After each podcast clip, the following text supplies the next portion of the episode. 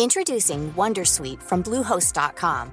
Website creation is hard, but now with Bluehost, you can answer a few simple questions about your business and get a unique WordPress website or store right away.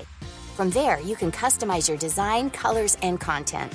And Bluehost automatically helps you get found in search engines like Google and Bing.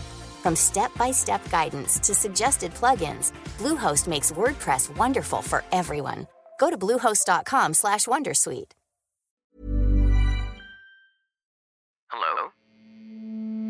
Hello?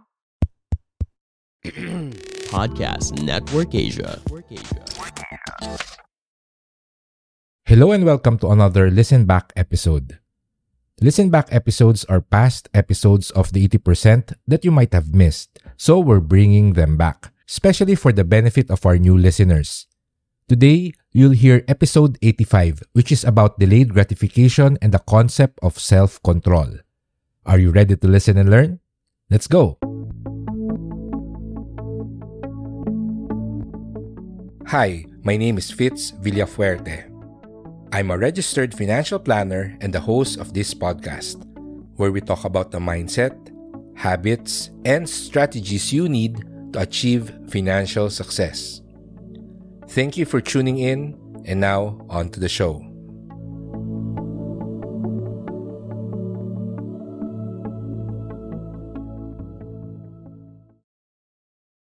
Did you know that the top three most common impulse buys are clothing, food, and shoes? Ikaw, ilang beses ka na bang napagastos nang wala sa plano? Hindi ako mahilig sa damit, pero for me, pagkain talaga ang weakness ko. Nako, lalo na sa grocery. Mahilig kasi ako sa potato chips at kapag may nakikita akong bagong brand or flavor, most likely ay mapapabili ako kahit wala siya sa grocery list ko. Medyo maswerte ako kasi mura lang naman ng potato chips. But I know people, they often do impulse purchases on clothes, shoes, and bags. Tapos later on, they regret spending so much at maiinis sila sa sarili nila kasi nasira na naman daw ang budget nila. Kapag naririnig ko ang mga ganitong kwento sa mga kaibigan ko, I tell them that it's normal to feel tempted to buy. Siyempre, gusto mo yun eh.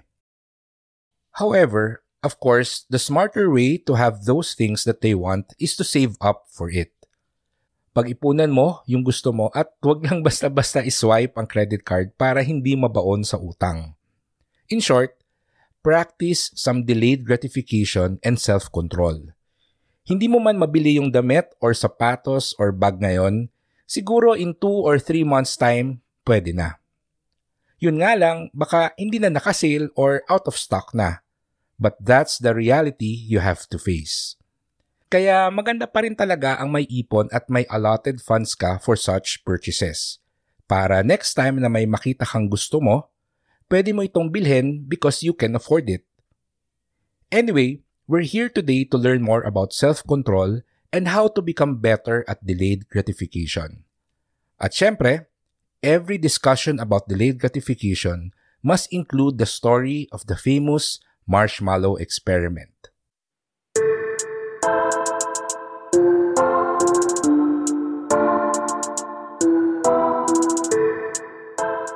Walter Michel and Eb Ebson from Stanford University conducted this now extremely famous psychology experiment called the marshmallow experiment.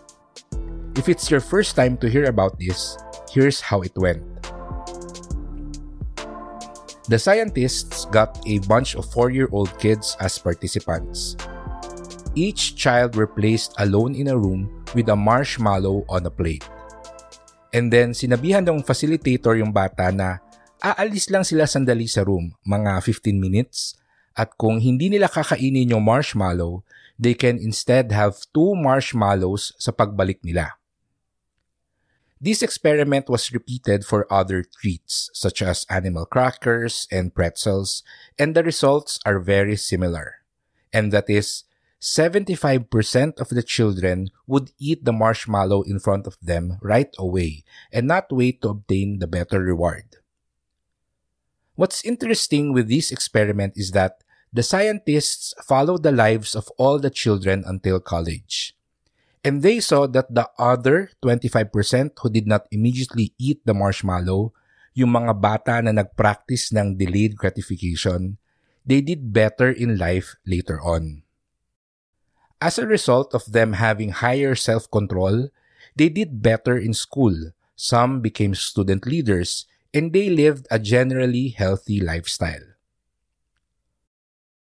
So, what this initial study suggested was that self control was an enduring characteristic which acted as a strong predictor of really positive long term life outcomes. This idea was further supported later on by another famous psychologist, Roy Baumeister and his colleagues. They developed a way to measure how much self control a person has. And in their work, it showed that people who scored higher on the self-control scale they created had more retirement savings, had more regular sleep times, were generally more successful, and they even had happier relationships with their partners. So certainly it seems that having high self-control and being able to practice delayed gratification will lead us to a better quality of life. However, the question remains, how do we learn delayed gratification? Kasi dun sa original marshmallow experiment, ang naging focus ng media ay yung first situation na yung marshmallow was put on a plate in front of the children. And what most people got out of the published stories about the experiment was that to practice delayed gratification, you need to have a strong willpower to do it. However, the original marshmallow study actually had a few other setups, one of which was having the marshmallow inside a cake tin can. So, there was a group of children na wala sa plato yung marshmallow. Instead, they were put and hidden inside a cake tin can. And what's interesting about this second setup is that just by simply putting the marshmallow out of sight, 75% of the children succeeded at waiting for the facilitator to come back and get the better reward. Thus, the marshmallow experiment also shows the power of the situation and how you can change your environment, such as removing the temptation in front of you, to help you succeed at delaying gratification and maintaining self control. This idea of hiding the marshmallow to achieve better results has been backed up by other researchers too. Katulad ni Angela Duckworth, who is a psychologist famous for her study on grit. And she refers to this idea in her work by saying that doing situation modification can help people make better choices. For instance, itago at isilent mo muna ang cellphone mo kapag nagtatrabaho ka para hindi ka madistract or matempt na i-check ito while working. Another example which I learned back in college, kapag boring yung teacher or yung subject, I usually choose to sit in front of the classroom. Kasi nung umpisa, kapag dun ako sa back row umuupo, the urge to not pay attention is so strong. Minsan nga, nakakatulog ako. Pero kapag sa front row ako umupo, dahil na rin siguro nahihiya akong makatulog in front of my professor, I tend to do my best to listen and try to understand the lesson. Today, I am able to apply this whenever I'm attending professional conventions and conferences. Now, let's be honest, not everyone is a great speaker. Some of them are very knowledgeable about their subject, but they're not really skilled presenters and you need to be more attentive to understand what they're saying. So, as you can see, self control is more than an exercise of willpower. It's not just about forcing yourself to avoid doing what you're not supposed to do. Prevailing research and self control studies show that this isn't what high self control people do. Instead, they're living their life in a way where they manipulate the situation or change their environment in order to remove the temptation entirely. They're removing the temptation to behave in a poor way so that behaving in the correct, healthy way is easier.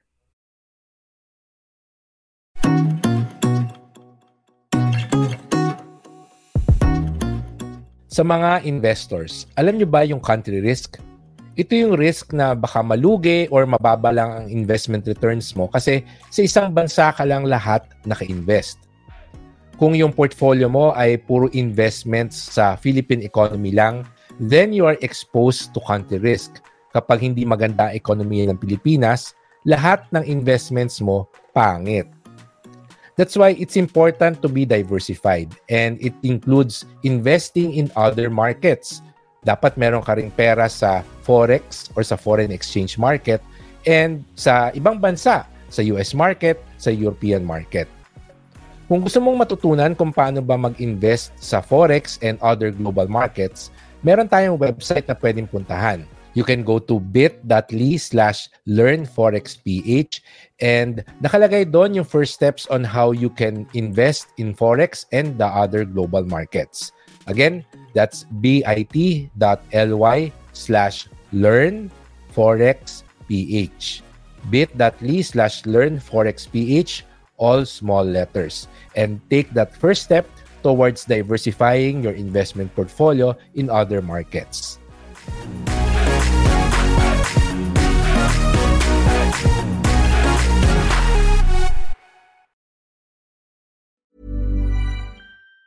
Say hello to a new era of mental health care. Cerebral is here to help you achieve your mental wellness goals with professional therapy and medication management support. 100% online. You'll experience the all new Cerebral Way, an innovative approach to mental wellness designed around you. You'll get a personalized treatment plan from a therapist, prescriber, or both in a safe and judgment free space. Your cerebral therapist or prescriber will outline a customized plan with clear milestones along the way so you can get to feeling your best. With Cerebral, you're not alone in your mental health journey. We're here to empower you to live a fulfilling life. So take that first step towards a brighter future and sign up today at cerebral.com slash podcast and use code ACasts to get 15% off your first month. Offer only valid on monthly plans. Other exclusions may apply. Offer ends July 31st, 2024. See site for details. Hey, Dave. Yeah, Randy. Since we founded Bombus, we've always said our socks, underwear, and t shirts are super soft. Any new ideas? Maybe sublimely soft. Or disgustingly cozy? Wait, what? I got it. Bombus. Absurdly comfortable essentials for yourself And for those facing homelessness. because one purchased equals one donated. Wow, did we just write an ad? Yes. Bombas. Big comfort for everyone. Go to bombas.com slash ACAST and use code ACAST for 20% off your first purchase. Unfortunately, hiding the marshmallow and situation modification are not always possible. There are things in our environment that's not within our control. Katulad na lang yung air fryer na naging uso last year. Parang lahat ng kaibigan ko ay napabili. And to be honest, ako rin. Pero dahil nag-request sa akin yung parents ko na bilhan ko daw sila. Anyway, sa panahon ngayon, parang imposible naman na hindi ka na mag-online. You cannot just avoid social media, especially if it's how you primarily keep in touch with your friends. We're constantly exposed to online ads and we cannot avoid seeing what's trending, kung ano ba ngayon ang uso na binibili or ginagawa ng mga tao. Thus, when it comes to practicing delayed gratification and having stronger self-control against temptations that we cannot avoid, the key is to make good habits our default or automatic choice. Anong ibig sabihin nito? In the book, Good Habits, Bad Habits, The Science of Making Positive Changes That Stick, its author Wendy Woods did an experiment, which now has become known as the M&Ms and Carrot Study. So this study was investigating how habits affect people's healthy choices, and it consisted of three phases. The first phase was the training phase. The participants were starved for a while so that they were really hungry when they were brought into the lab where they had to play this game. Itong game na to, they'll sit in front of a computer with a joystick. And then there's a picture of carrots at the bottom part of the computer screen. Actually, madali lang yung game. They just need to figure out that if they move the joystick downwards until the pointer reaches the picture of the carrots, then a snack of actual carrots would be dispensed and they could eat it. Yun lang. Move the joystick downwards towards the picture of the carrots at makakakuha ka ng actual carrots na pwede mong kainin. They repeated the training phase a few times and the habit quickly formed. And for the participants, as soon as the game started, they'd automatically move the joystick down and obtain the carrots very quickly without thinking much about it. And then the experiment went to the second phase. In this phase, the same interface showed up. The hungry participants will come in, they can move the joystick down to get the carrots, but now there was a new option. Meron na ngayong picture ng M&Ms sa taas ng screen and presumably, if they move the joystick upwards to the M&Ms, then they would have M&Ms dispensed to them. If you were given a choice between carrots and M&Ms, which one would you choose? Ako for sure yung M&Ms ang pipiliin ko. So probably unless you're a health buff or vegan or you don't like M&Ms at all, then you'll most likely choose the chocolate over the vegetable snack. For the participants that went through the training phase and developed the habit of moving the joystick down to the carrots, even when the M&Ms were available to them, over 60% of the participants still chose the carrots. So ang pinapakita nito ay if we have good habits in place, then we'll engage in the healthy behavior, even when the unhealthy options are available to us. Yes, the participants probably considered getting the M&Ms instead. Pero yung pinapakita ng results, it shows that most simply went back to the habit that they've established, which was moving the joystick down to get the carrots. Now, the most interesting part of the study is the third phase, and that's when they changed the game again. This time, the pictures of the carrots were not at the bottom of the screen. Instead, they were on the left side, while the picture of the M&Ms are on the right. So, this change in position of the carrots acts as a discontinuity in the habit that was already formed in the participants. That's the habit of moving the joystick down to obtain the carrots. This time, the participants had to think about how to obtain a snack again. They had to now actively choose between moving the joystick to the left or to the right. And as it goes, this time, most people moved the joystick to the right and went for the M&Ms. And so, my biggest takeaway from this study is that the best way to learn delayed gratification is to form habits that will make us choose the better option automatically.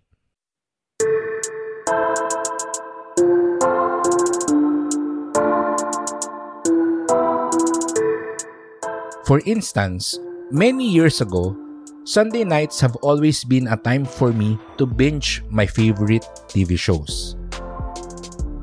After dinner, I'd spend the next 2 to 3 hours just watching episodes of Heroes, Grey's Anatomy, Breaking Bad, The Office, at marami pang iba. Mahilig talaga akong manood ng mga TV series nun.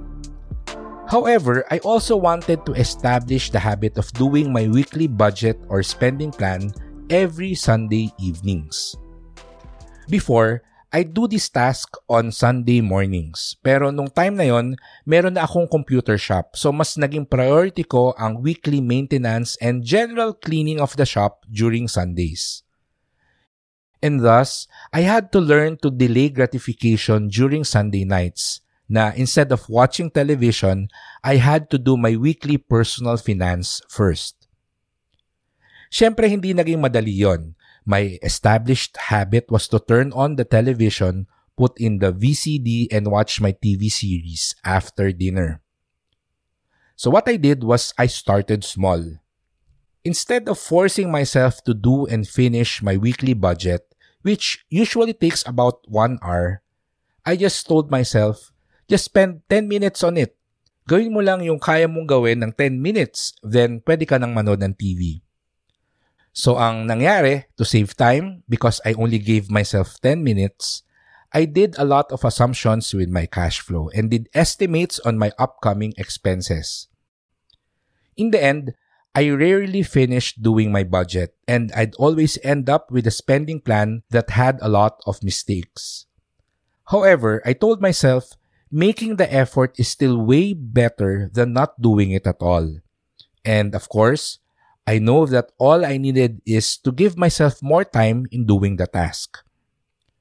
So after several weeks, somehow it became automatic for me to sit in front of the computer after Sunday dinner and get ready to do my budget for the next 10 minutes.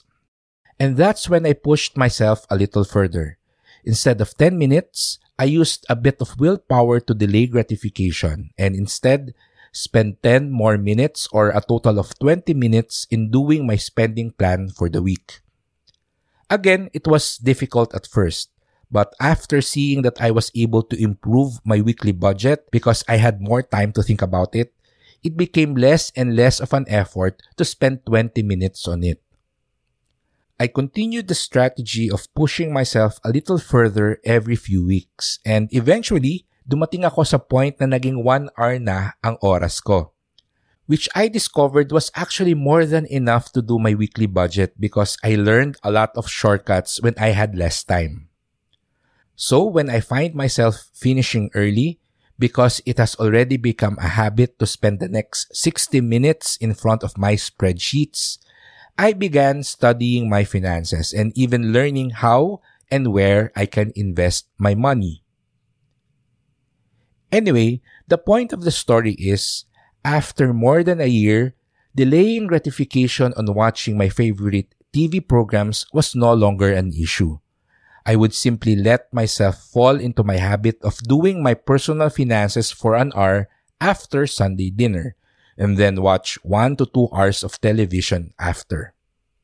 One time, my housemate in the apartment, sinabi niya sa akin na he admires my self-control and ability to delay gratification dahil nakikita niya kung paano ko ginagawa muna yung budgeting ko before manood ng TV. However, in my mind, it didn't feel like that at all. I wasn't exerting self-control or delaying gratification anymore. Doing my budget after dinner has become my default settings. So there was no willpower involved.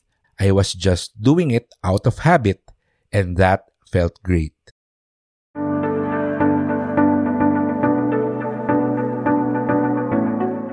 There are three things that I want you to learn in this episode. First is that having the ability to delay gratification can help us lead a healthier, wealthier, and happier life. Second, delaying gratification will require some level of self control. However, research shows that a more effective strategy is to manipulate our environment or modify our situation so that we don't rely too much on willpower to succeed.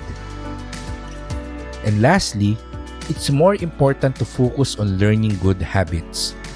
By using a bit of willpower to start and then doing small incremental improvements over time will eventually do the right thing automatically.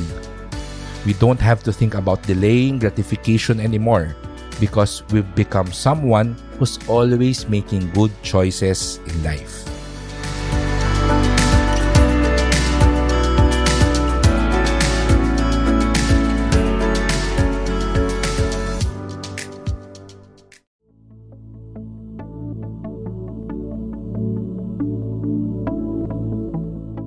And that's the end of our episode. Thank you for listening. I hope you enjoyed today's listen back episode.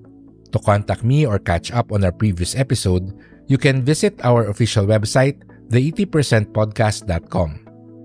Lastly, be sure to subscribe to our podcast, leave us a review, and share it with your friends. Muli, ako si Fitz Villafuerte at magsama-sama ulit tayo sa susunod nating episode. Goodbye, take care, and stay safe.